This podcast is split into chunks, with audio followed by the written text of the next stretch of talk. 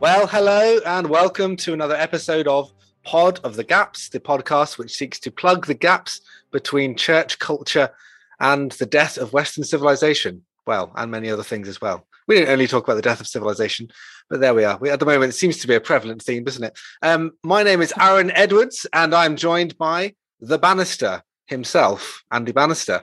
Yes, that must be, that must count, Aaron, as one of the most depressing intros to a podcast. But the times we live in, I mean, the funny thing is I, I, I was writing an evangelistic talk this morning for an event I'm doing next week. And the topic they've given me to address is plagues, pandemics and Putin. which is the worst, I, which is the worst of those. I know. Yeah. And about uh, sort of the first half of the talk is really laying out how desperately depressing everything is before then showing some gospel hope. And there was a point I've actually had to write in the talk and say, I'm going to say to the audience, I'm, I am sorry, this is so, so grim. Um, yeah, but actually, sometimes yeah. we need the bad news before the good news. That's true. Yeah, yeah, that's right. Yeah, and, and well, you certainly do uh, make your way around the uh, the speaking circuit, don't you? So you've uh, you've enjoyed uh, speaking about uh, life in the atomic age or beyond the atomic um, age recently, haven't you? Well, actually, yes, the life in the atomic age. That was uh, we talked about the last time, didn't we? In C S Lewis's hmm. uh, essay. But then we mentioned Putin. He uh, he's been uh, literally this afternoon that we're recording this. He's uh, he's popped up in the news, hasn't he? Yes. For strange reasons. Yeah. Yeah, you well, you showed me it before. It's fascinating to say he's now critiquing J K Rowling. No, no, he's using J K Rowling's example of being uh, cancelled by the West to say that, that Russia has uh, been cancelled, just like just like uh, the author of Harry Potter, which is quite. Yes, he's become he's become I don't know Vladimir Potter or Hairy Putin or something like that. But yes, he's literally yeah comparing, saying, "Ah, oh, the West is trying to cancel Russia, uh, like they cancelled J K Rowling," and I'm I was sort of hoping somebody might tap him on the shoulder and go, um. Vladimir, you've invaded Ukraine, and uh, J K has just said some, you know, fairly mainstream or what were once mainstream things about sex and, and gender. There is a difference in, in invading Ukraine, the gender debate. There is now, a, there... now, now had J K Rowling, like, you know, armed, you know, an, an army of to wizards and uh, magicians to come and, I don't know, do some kind of damage to the central Uh, governments of uh, that were sort of bringing these bills and policies about transgender, transgender rights through them, maybe Putin might have a point, but I guess she's not yet got to that stage, has she? You know. No, I mean, the serious thing I did think about it is it's, it's yes, another thing that's depressing because, of course, you know, those who are driving the kind of some of the, the, the nuttier end of the conversation around gender, you know, J K Rowling has come under a, a horrific attack for just saying straightforward things like, uh, you know, uh, a woman is an adult female human. Mm. Um, and so those at the crazy progressive end, and I say crazy, not not everyone who's progressive is crazy. I want to be very careful that we don't be that pejorative. But the very crazy progressive end, you know, this gives them ammunition to go, ah, mm. see, J K and uh, and uh, V P, yeah. uh, you know, they're on the same. One and the same, exactly. The same d- Although you couldn't make this up, could you? If you This is the kind of material you might have used as a stand-up comedian a week Whoa. or two ago, and now Putin's coming out and saying it. Well, exactly, you know, and it's not, and that, that you know, funny should say that, of course. Segway, funny, Sex, segway alert. No, the, the, segway alert, the classic. I liked your image. I think uh, several episodes ago of you know, like the grinding of gravel in a in a Range Rover uh, um, gearbox. Gear, gearbox. That's it. That's how our segways work on here. But absolutely, there there is a wonderful link, and the link, of course, is how comedy um, emerges in the midst of uh, difficult situations to sort of describe them and also laugh at them. We we we spend a lot of time. Not only listening to all puns, Andy, of course, on this uh, this show, which I'm sure many of our, puns. most of our uh, listeners are li- really just here for the puns. I'm sure they're waiting for when that moment's going to come. Fundamentalists. Oh, they are, exactly. Fundamentalists. Look at that, waiting. You, yeah. you don't even. They just come to you, don't they? It's just it's the inspiration of the spirit. I think that kind of brings it. I, to I think yes. Some have the gift of tongue, some have the gift of prophecy, and some have the gift of puns. Although, if my My wife were in the room, she would say, it is not a gift, trust me. That's right. She's the one who's gifted, who has to endure it. It's the gift of patience, I guess. Yes, I think yeah. I may have said on this podcast before, people are often coming up to her and saying, oh, it must be hilarious living with Andy. He's so funny. Yeah. And she'll look at her them and say, yeah, the first time you hear it, yeah. it's funny. And even the second time, by the time it's the fiftieth time, you just want to jump off a cliff, really. That's right, yeah. Um, it's, it's funny, though, I, I did hear a... Um, funny uh, phrase and a meme somewhere earlier this week about conspiracy theories, right? So it said conspiracy theories ought to be called spoiler alerts. And I actually think you could be, you could probably, because that increasingly you do get the kind of the crazy fringe thing becomes actually, oh, that's actually happened. You could probably say the same about jokes and satires. I think use the phrase almost that that the reality, the satire has become the reality so fast in Western culture. Possibly why I was so uh, grim in my uh, um, mm. my opening into this episode, because I think increasingly we're seeing it and we're almost getting accustomed to it. Like we're getting deadened to it. Oh yeah, another crazy thing has happened that used to be a joke yesterday. And so the joke very quickly becomes, as I say, almost like a spoiler alert. This is what's going to happen. What we joke about now is going to be happening in reality tomorrow. And those who, who are joking about it might be called, oh, you're an alarmist. You're, you're saying this is going to happen. It's a slippery slope, there's a trajectory or something. And increasingly, those things happen. But, um, you know, Andy, what do you think about the role in general then of, of humour mm. in the midst of these kinds of crises, laughing at the situations or laughing in the midst of them? Yeah. Go for it. Well, it's interesting that my, you know, the first my first job, Aaron, was working for a large teaching hospital uh, in in South London, and one of the things I noticed in my, you know, first five or six years in the world of work, hanging around around medics and, and so forth, was they used, you know, quite dark humour. Um, and then I had a friend who was an undertaker who did the same, and then I've noticed, you know, police officers sometimes can be the same. And there is something actually about I think I think that actually, yeah, using humour. Uh, when life is quite difficult and uh, and traumatic is is a very human thing to do. And of course, the connection here is that, you know, Russia during the Soviet era was famous, famous for producing this very dark humour mm. where the sort of joke was, pardon the pun, that you couldn't get, you know, thrown into the gulags for the punchline. So the punchline mm.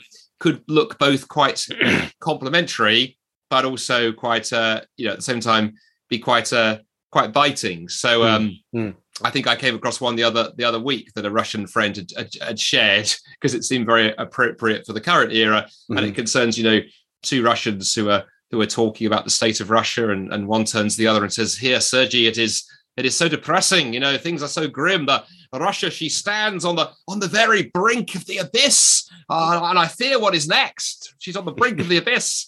What what what what else should we do?" And his friend turns to him and says, ah, that is uh, no problem, no problem, Vladimir, no problem, because that was once true. But in the last uh, last week or so, Russia has taken a great step forward. Uh, so you think that through for a minute, a great step forward, you know, into yeah. said abyss. Uh, but it's clever because if somebody heard you saying that, you could go, oh, I wasn't, I wasn't being derogatory. I, I, I meant a great leap forward. But yeah, they're pretty cool yeah, yeah, yeah. that actually plummeting to the bottom. And it's a, uh, Yeah. So the Soviet era produced. You can buy books of these or Google Soviet humor, and mm-hmm. uh, it's it's interesting that I think this stuff is coming around again because as Russia mm. has turned, you know, very totalitarian, and you've got Putin cracking yeah. down on on dissidents, mm. you know, mm. this stuff again is is is is bubbling up. Mm. But maybe mm. uh, you know, here in the West, we're going to see more of it because in an age where, mm. like J K Rowling, mm. you can get cancelled simply for stating the biologically obvious. Maybe, you know, humour once again is going to be the way that we end up critiquing some of this mm. stuff yeah. in a yeah. way that we can go, oh, I didn't really mean. yeah, that it is kind of a way of almost, yeah, being able to hide in plain sight in some ways, isn't it? Um, and what, one of the ones I came across uh, recently was uh, uh, a judge walks out of his chambers laughing his head off. A colleague approaches him and asks why he is laughing. I, I just heard the funniest joke in the world. Well, go ahead and tell me, says the other judge. I can't. I just gave someone ten years for it. So there's even there's even a sense in which they uh, are within. There is a kind of culture, exactly as you say, within Soviet Russia, that the, there was a, an understanding that we know the control, the oppression that we're under, and we need to laugh about it. It's almost one of our coping mechanisms for for dealing with the problem. We know it's absurd, and we know that we can't really change it, and so it's almost a form of Uh, underground revolution, or how it might begin by by asking questions, yeah. even even by laughing at the system. Um, there's a beginning of revolution that could actually be maybe on an existential level, maybe on a sense of personal level, rather than we're going to actually start a revolution yeah. like the Russian Revolution. We're going to try and resist in other ways. I think so, and I think the other thing that interests me is that that at times I wonder if the church has forgotten something here. Firstly, because because of course using well not. Perhaps in this case, the first example, not so much humour, but that sort of coded speak that sometimes mm. happens in humour to, crit- to critique the powerful. You know, it's mm. often pointed out. You look at the book of Revelation, mm. you know, last book in the New Testament, um, that uses that very kind of apocalyptic language and picture language and metaphor. And many commentators think one reason for, to do that was, you know, it was at a time where it would be very dangerous, you know, if mm. the, if the mm. Christians had come, you know, right out and critiqued the Roman Empire. So there's mm. coded symbols and, and things mm. in there. But mm. the powers of the day are, are clearly, you know, in, in view is the first thing. Yeah. And then the other thing, of course, that I think humor does really well is humor pricks pomposity. You know, mm. humor is a, is really good if you've got somebody, be it a person or a system, who is full of themselves and has got the power. And, you know, mm. what can the little man or woman do? Well, you can use humor. And what's interesting, we see that in the New Testament too. We see Jesus in particular does it. The two examples mm. I think mm. of is the, you know, the camel through the eye of the needle. Yeah. Um, you know, apart from that, there was that crazy Victorian preacher who put into circulation the idea yeah. that the eye of the needle was actually a gate in the walls around Jerusalem that an yeah. overladen camel couldn't go through. Total nonsense. No such thing going on. Jesus I, meant a literal, yeah. literal yeah. camel yeah. and a literal needle. By, by the way, a, by the way, just a funny thing on that. The uh, that yeah. like the, the Victorian reading. It's, it's such a convenient one for rich people, isn't it? To say, don't worry, you can have all the stuff. Just like you just got to do it in sages. Just bring it through the. Kind of yes, I had yeah. I hadn't thought about about that, but no, you know, what since then, you know, we we the funny thing is we know where that that mm. image, where mm. that where that crazy bit of exegesis came from. No, Jesus actually meant a, a literal camel, and it's such a beautifully funny image. I remember one preacher I heard expounding it, saying, you know, not me is very funny, funny it's just out like it's it's like Monty Python-esque because mm. even if you put the camel in a blender, you still wouldn't get it through the, the eye of the needle. And then, of course, the other image that Jesus uses is the uh, you know, the straining out a gnat mm. and swallowing mm. a, a a camel. Mm. And in both cases, of course, he's using it to attack the, the those in is in power, either the rich or the yeah. Pharisees, mm. who were the mm. religious elite and had the power. And you know, again, we saw what happened when when Jesus totally came all out and critiqued mm. the authorities. That was part mm. of the things that got him crucified. Mm. But on mm. the way to that. You know, he as a as a speaker and communicator used yeah. humor, and down through yeah. the ages, mm. Christians have. And I think sometimes we've forgotten the the power. Um, mm. You know, you know, as particularly as evangelicals, you know, mm. we're committed to truth, which is wonderful, but sometimes we don't always stop and think, how can we package that truth in such a way that it will that it will land. Mm. and get through people's outer defences. And, and humour is, mm. is one way of mm. doing that. Yeah, and, and as you say, the examples you point to, it is wonderful that we have examples in Scripture. It, arguably, we don't have, maybe we don't have enough to justify the amount that we tend towards humour sometimes in the West and in the church, because church can be, evangelical churches can get very happy-go-lucky and superficial because we're trying to win people all the no, time and really? win them over. Well, you, you speak speaking as, as evangelastic evangelists, there are. Um, it, it, it does happen, doesn't it, where there's a sense of wanting to win people over, woo people. Um, and so that, that that is a problem, and we need to be aware of that. Maybe we can talk about that in a moment. But there's mm. clearly this, this theme throughout Scripture that there's a license to use humour. So where you get the kind of very sober, dare I say, the kind of Scottish Presbyterian uh, historically uh, oh, way of uh, doing things. Your Dundee friends will be throwing stones at the uh, the Zoom screen if they were here. But um, yeah, th- there's a sense of the sobriety, the sense I can only take God and his seriousness and life in its seriousness if you if you are sober-minded in every respect. Now, Paul does call Timothy to be sober-minded, for example. So it is important. So we, so, so that's why I kind of put the the um, counterpoint to saying, let's, yes. oh, great, let's just be happy-go-lucky. Now, actually, sobriety is a biblical virtue, um, especially for preaching and for leadership. But um, I, I think it's clearly tempered with the fact that Jesus himself, our Lord, uh, does use those kind of you know, examples of humor, because the, the plank, the plank and speck in the eye, for example, another ridiculous, like absurd example. Um, I also think of Elijah, by the way. You, you talk about the... Um, oh, yes. Against oppressive rulers, the, the kind of, is your God, you know, when he's before the... Uh, the um, four hundred fifty um, Baal prophets, and he, he's literally under, under oppression, and he's going to get in serious trouble. He's got Jezebel on his case and Ahab, and you just think he's, you know, he's he's in a situation which is very, very difficult, and he he mocks the opposition uh, God, uh, which is nothing. We'd never do that in a kind of pluralistic debate or something on a panel today. You know, is your God on the toilet? Maybe he's not, maybe he's not come down yet. Maybe that's why the, the fire hasn't come down from heaven. And so he's willing to use humor in a way that's actually on the offensive as well. Yes. I think is is really important, isn't it, to remember? Well, it's interesting you say that. The closest I think I've come very seriously to to that is I remember, um, you know, occasionally when I'm, well, more than occasionally, when I'm engaging with Muslims, one of the um, you know, one of the polemics, one of the arguments that Muslims will use is they'll claim, some will claim the Bible's been corrupted, because there's a re- number of reasons for that, but the main reason being the Bible doesn't agree with the Quran, and so theologically Muslims had to figure that out. And one of my responses, particularly sometimes in debates, has been to say, well, hang on, so let me get this right. Are you saying that Allah, the God of Islam, basically allowed all of the previous scriptures to get corrupted, lost, misplaced, eaten by goats, lost out the back of the sofa, until finally, I said, what happened? Sometime round about, you know, six hundred ten A D, the angel Gabriel sidles up to Allah and goes, you know, we've lost another one. And God's like, oh, I don't know what to do, man. And Gabriel's go, well, we, the other angels, we were down the pub last night talking. We had an idea. What if you sent down another scripture, but this time did some kind of, you know, divine jiggery pokery and protected it? And Allah's like, oh, genius. Why did I not think of that before? And then I've actually said yeah. it a couple of times in debates. That sounds like a kind of God, quite frankly, who shouldn't be allowed to run a corner shop, let alone a universe. And I deliberately want the reaction. I'm going for the reaction.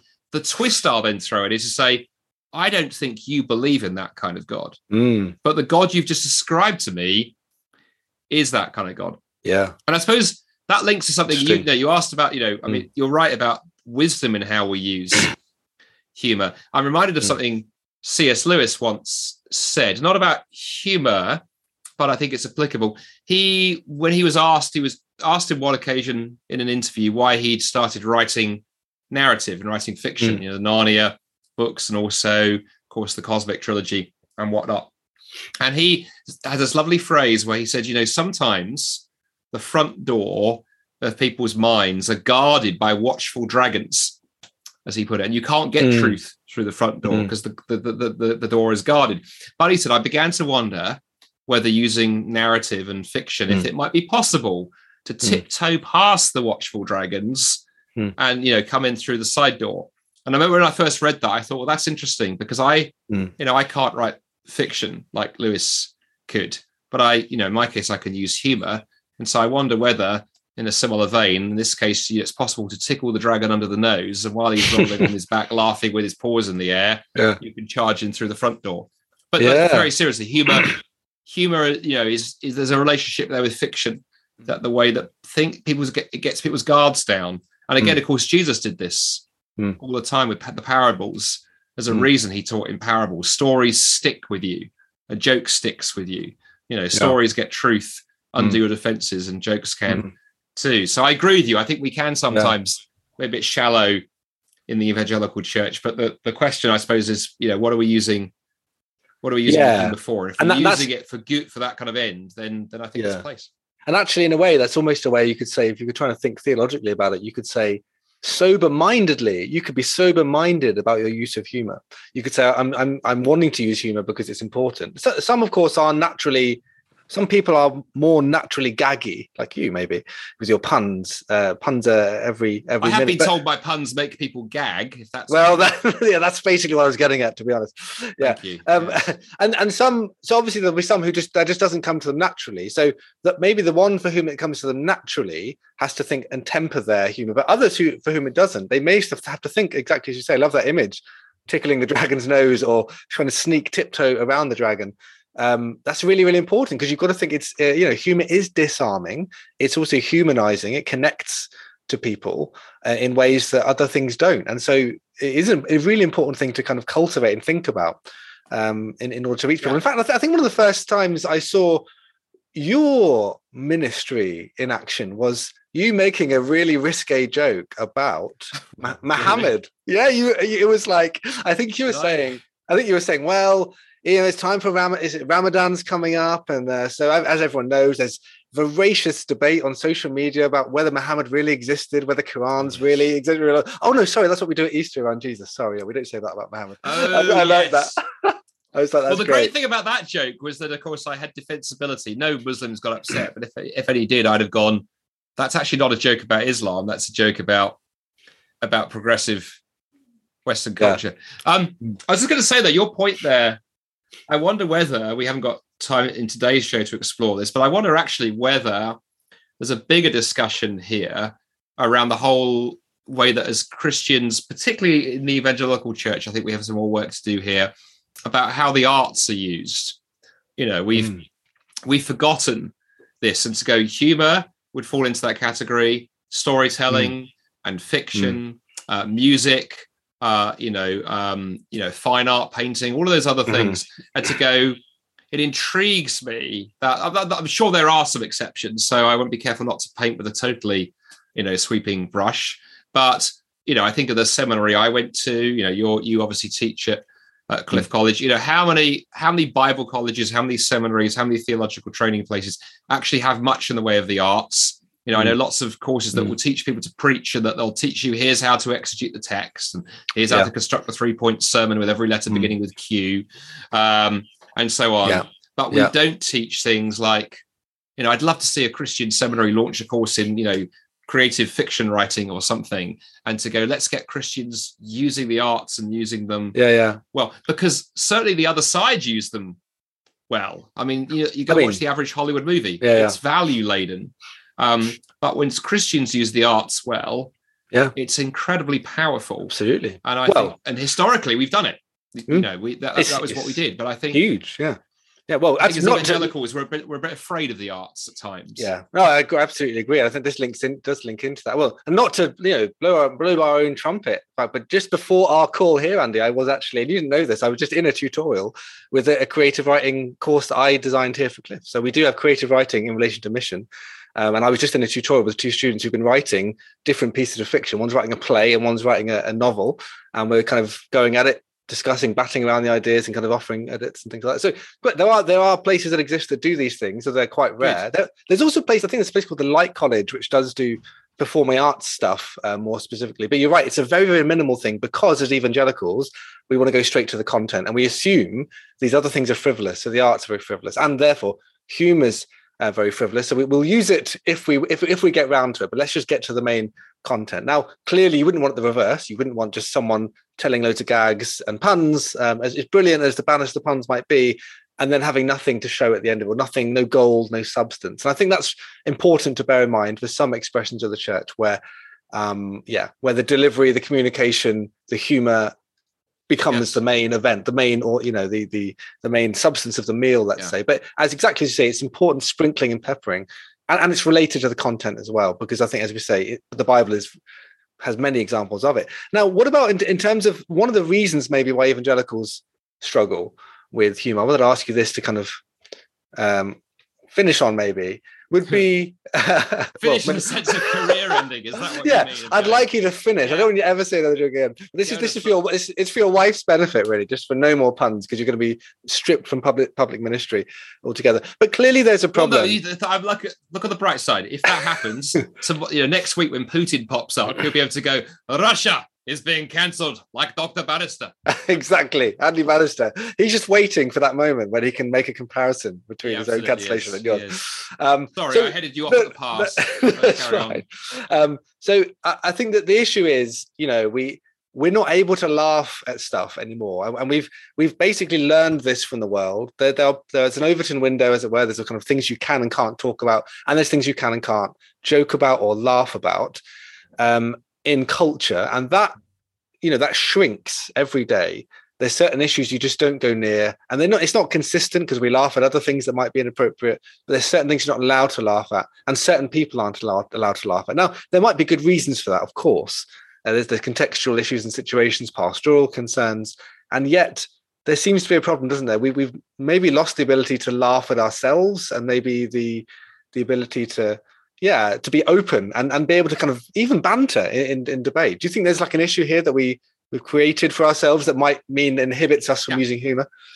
Well, there certainly has in wider culture, and it's been well talked about, um, that there's a whole raft of things now you're not allowed to say. And to go, any joke that you do, somebody somebody is going uh, somebody is going to take uh, offence. I, I love the fact that every...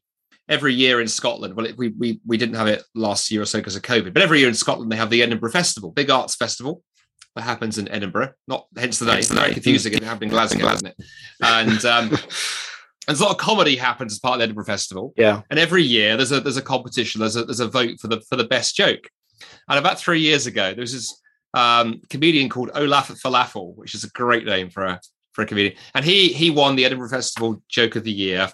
uh, with this joke as part of his act, which was, he said, I went to see the doctor and I said, doctor, I, I, I've started shouting randomly out the names of vegetables. I, I shout out things like cauliflower and, and uh, broccoli. And the doctor looked at me and said, I'm terribly sorry, sir, you have florets. Um, which I just thought was hilarious. And uh, lots of people did, and it won the thing. That is um, right up the Bannister Street of puns, the, isn't it? The that ink is... was hardly dry before the Tourette Society, which apparently oh, yes. is a is a thing, got, you know, complained and went, oh, well, this is uh, this is deeply offensive to people who actually have that, you know, that, that, that, you know, mm. expletive condition. and um, And it was just insane. Now, thankfully, the Edinburgh Festival on this occasion didn't back down, but there have been plenty of examples where people have gone, oh, I'm I'm terribly sorry, and will, of course, uh, never never do that again. Mm. Um, and so I think that there's that. Mm, mm, and then I think that mm. has infected the church as, as well, that people are very, very nervous. And then uh, you mentioned banter. I mean, it's interesting, right? We we always start part of the, we start part of the Gaps. It sometimes have whole episodes that are quite a lot of banter, and banter's been something, you know, you and I have discussed about when, when Michael's been involved in the past as well. We just we've discussed, because, you know, lo- loads of people love it, and I know lots of you listen to the show because you like the banter. God bless mm. you. But we've also had we have actually had complaints. I won't mention the name. Mm. We had one quite well respected evangelical kind of leader, um, you know, sort of go, oh, you, it's too much banter. You should you should cut straight to the content. Mm, and mm, you know, I know you and I talked about that mm. quite a bit of was there too much, but again, it was mm. that idea of going until you get to the propositional truth, mm. you're not mm. doing the job. And then we've also had two or three people sort of say, "Oh, look, the banter's very blokey. You know, it's off-putting mm. to, to to to to women," which is hilarious because I know some of our biggest fans of women. There's, you know, mm-hmm. um, mm. to call I won't call anybody out by name, but you go and look on Facebook. There's one. It's often there's one or two. Uh, you know, our female fans, particularly, are the first to leap in and go, "That's a great episode. Thank you very much. Mm. You know who you are." Mm. Um, but mm. I think it gets to an interesting point, doesn't it? That I think there is a thing about humour and gender mm. is a thing. Now, this is a whole. This is a whole great can of... It's a wonderful can of, can of worms, Sophie, yeah. It is. A, I can just see the can being opened and worms... I can see your career just drifting out into the ether. Drifting out and that's exploding. Right. Yeah, yeah. But, that's right. But it's well known. Um, and it's actually, in one sense, actually, it, I say it's not controversial. It shouldn't be controversial. I mean, I watch a lot of comedy. I love watching comedy. I've learned huge amounts from watching and listening to comedians. Mm. And it's not rocket science. If you go and mm. listen to a set of, you know, female male, male comedians, you will find they tend to do comedy a little bit differently than mm. female comedians. You go and, you know, any examples I pick, somebody's going to go, "Oh, you just selected them." But, you know, yeah, yeah, go and listen to Joe Brand, uh, go and listen to Eddie Izzard, uh, you know, you'll, you'll get, yeah. you know, whoever it is, there are differences. I think a couple of things, and again, you know, you can always find people who buck the trend, mm. but, you know, women tend to do a lot, will do on the whole more comedy that's sort of more observational about life and slightly longer stories, and there'll be a bit more sort of emotion, emotions woven through the stories. And that, that that's not a critique. This is the way it's done. Go listen to, you can find plenty of examples of this. On the other hand, a, an example of a genre that I think men are, you know, have got pretty much sewn mm. up, the fast-moving rapid-fire pun approach, which obviously I quite like. You know, sure. You're going to listen to like, say, like someone like Tim Vine, oh yeah, for yeah. example, who, you know, is I think the record for the most number of puns in five minutes. Yeah, yeah. I don't know of any women on the circuit who have that style of comedy, mm. and, mm. and I think it's just a, a difference. And I think those gender differences, and we've talked about gender differences in the past, and occasionally got ourselves mm. in trouble. I think they pop up in various ways. Yeah, and they pop up in. in humour. Another example might be Python, the, the Monty Python style mm, mm. of humour. You know, my kids have discovered, you know, the Holy Grail and think it's the funniest thing kind of ever. Um, I love a lot of my, my male friends like that style of humour. It's quite a common story that a lot of them will say their our, our wives don't. Um, mm. That's not to say, so don't start writing in if you're a woman listening to this, I like Monty Python. Yeah, sure. I'm not, we're not talking saying everybody. I'm saying if you look at the audience, for that style mm. of humour, it mm. skews more. It skews more male, um, mm. and that's absolutely fine. It's not. There's no. That's not a bad thing. It's not a negative thing. It's not a good thing. It's just a thing. Um, mm. But it does mean, I guess, for the likes of you and I, when we banter, we're going to banter in a more blokey kind of way, yeah, because that's who we are. Yeah, and I think it does feed into, you know, this again. This, this is quite a can of worms, isn't it? Because it, it does open. It gets us into exactly those essentialist debates about art, you know, the differences between men and women, and whether even men can say things about women um, without women in the room, that kind of thing. And it, it, exactly, things get misread and mis, misunderstood, I think, sometimes because, um, yeah, because there isn't that kind of mutual understanding in the way you've articulated and saying just there is just difference, and, and that's okay. It doesn't need to be the fact that everyone has to make a very monochrome and mono, um, you know, a, a, a, yeah, monotone way of of, of understanding um humor and culture together. And, and I guess exactly uh the part of the problems this feeds into um or out of perhaps is that when you say the thing about all oh, these loads of male examples, and someone could write and say, oh, but I know this and this female comedian, she banters uh just like all the men, usually they would be the exception um rather than the rule. And then the answer would just be, oh, but that's only because there aren't enough spaces within the comedy market. It's clear, we all know it's all dominated by men, and that's why it's happened. And you will always get that answer continually, so you can never actually use even empirical evidence, observations of culture or, or society. Yeah. You, you can't use that as evidence, because well, the only reason that's there is because the, the patriarchy's controlled it. Oh, okay. Is there an answer that isn't just the patriarchy control everything? And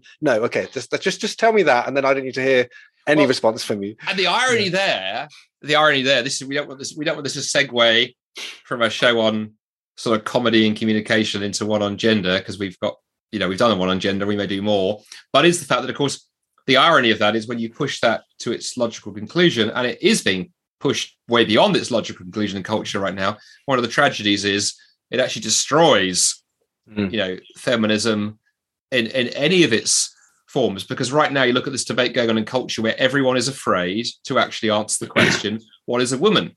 Yeah. Um, yeah, you know, the Labour Party here in the U K have got themselves in all manner of trouble with senior figures unable to answer that question. Thankfully, actually, the Prime Minister, for all of his faults, and I have no candle to light for, for Boris, trust me, listening to this, if you're a, if you're not a Boris Johnson fan, but he did at least come out and go, I think there is something fairly essential about biology. But of course, you know, I was on a, I was on some, I forget which website it was the other day, a more progressive website where somebody was trying to run the argument again, well, yeah, biology does matter. And, mm. uh, you know, they were, the, their opponents were going, oh, well, you say, you know, being female, it was all about chromosomes, but, you know, there are people with, you know, this yeah, exception. Yeah. And exactly yeah. the same thing uh, of going, well, because I can find one little exception.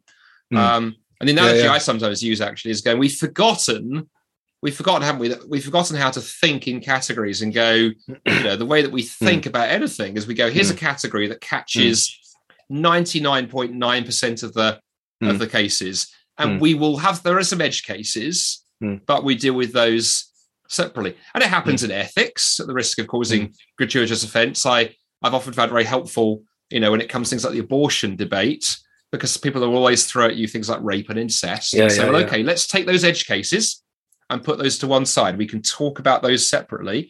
Let's talk about the majority of the cases where it's done as a form of contraception. Mm. And I know that will offend either those who are, you know, if there's anyone listening who happens to be pro-abortion, and it'll also offend, you know, radical anti-abortion people going, what do you mean there are edge cases? Just yeah, yeah, yeah, yeah. bear with me. Um, and then equally, the analogy I sometimes use around the gender thing is to say, look, you know, what the definition of a square is a is a four-sided geometrical shape with every side the same length, and the and the angles at the corners are ninety degrees. That, however, if my son draws a square in a six-year-old way, it's mm. going to be a little bit sloppy. That doesn't mean we can't define mm. what a square is. Yeah. We simply well, the, go, okay, yeah. Yeah. we need to recognise there are some edge cases where that doesn't quite fit, but, you know, we yeah. still know what's going on.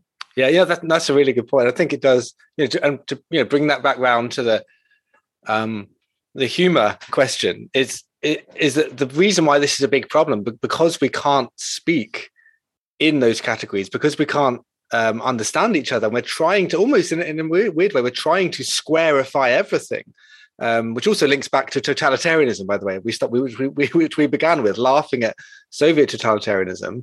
And now that it's kind of Russian instantiation today beyond in the Russian Federation, um, It's it's the problem. It's the problem that we've seen in socialism previously. Let's just equalize. Let's just make everything um, the same. And so, of course, there's good reasons to bring equity, to give everyone equal opportunities, this kind of thing, and remove prejudices. There will always be prejudices, but um, still there's a problem with this movement that we've seen in the West, which really does suck the life out of life in many ways. You get cancellations of comedians, people misunderstanding, people not able to understand the generalizations that Um, that are there even and, and just jumping on particulars all the time.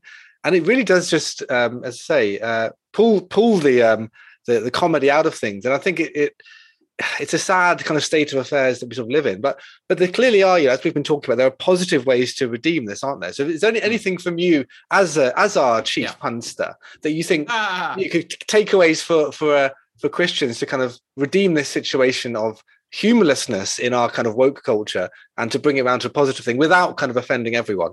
Well, let me say just two things. I mean, what, what one more important than the other? Well, actually, they're both important. They, the first thing is, let's get lots of Christians into the arts. We need we need Christians going into the arts. You know, Christians will often think about a whole range of things, but I think because the arts gets that that little bit neglected. Um, so the first thing to say is, if you are or you know a Christian who, you know, can do comedy, who can write, who can sing, who can draw, who could, whatever it is, encourage them. Uh, well, if you know one, encourage them. If you are that person, you know, don't hide that light under a bushel.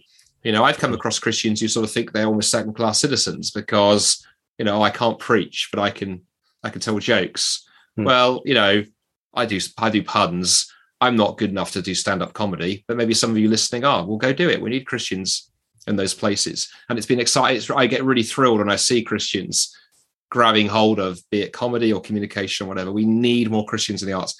But then the other thing, Aaron, the the the, the, the other piece behind this, and we've touched on this on Pod of the Gaps before, is the importance of forgiveness. You know, we have forgotten, our culture has forgotten that virtue. That's mm. been written about. Um, you know, we've mentioned several times on the show, you know, Douglas Murray, the atheist journalist, has written about this, about what happens in a culture that, you know, sort of hang, you know, remembers the judgmental part of Christianity, even though it's mm. thrown God out, but forgets the forgiveness part.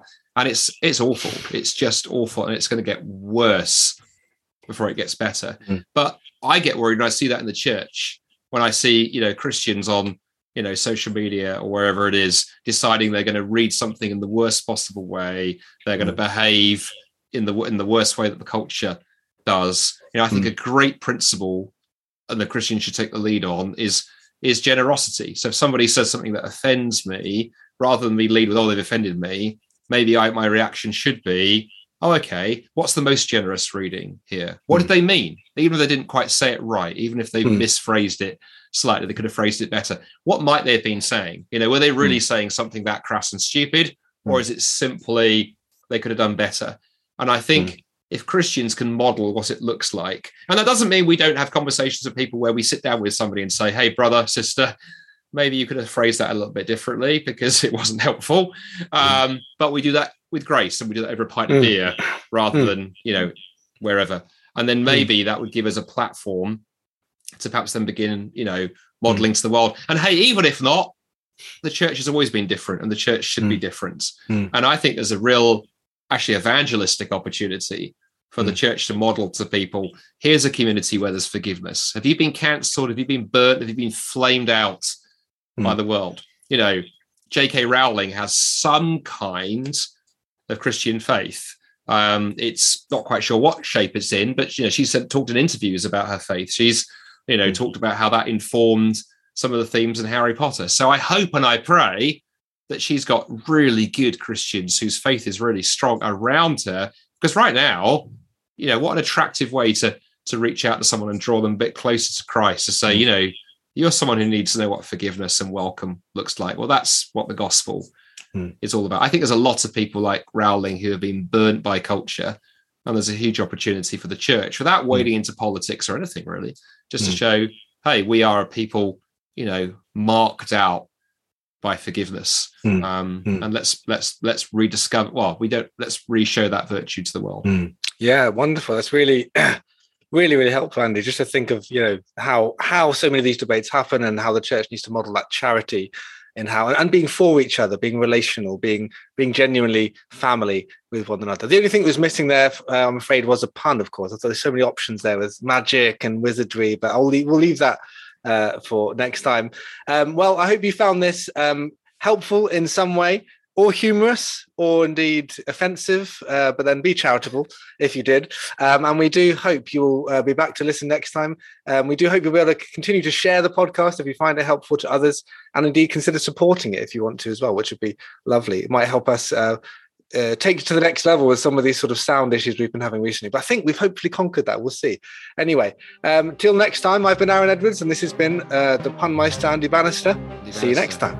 Bye for now.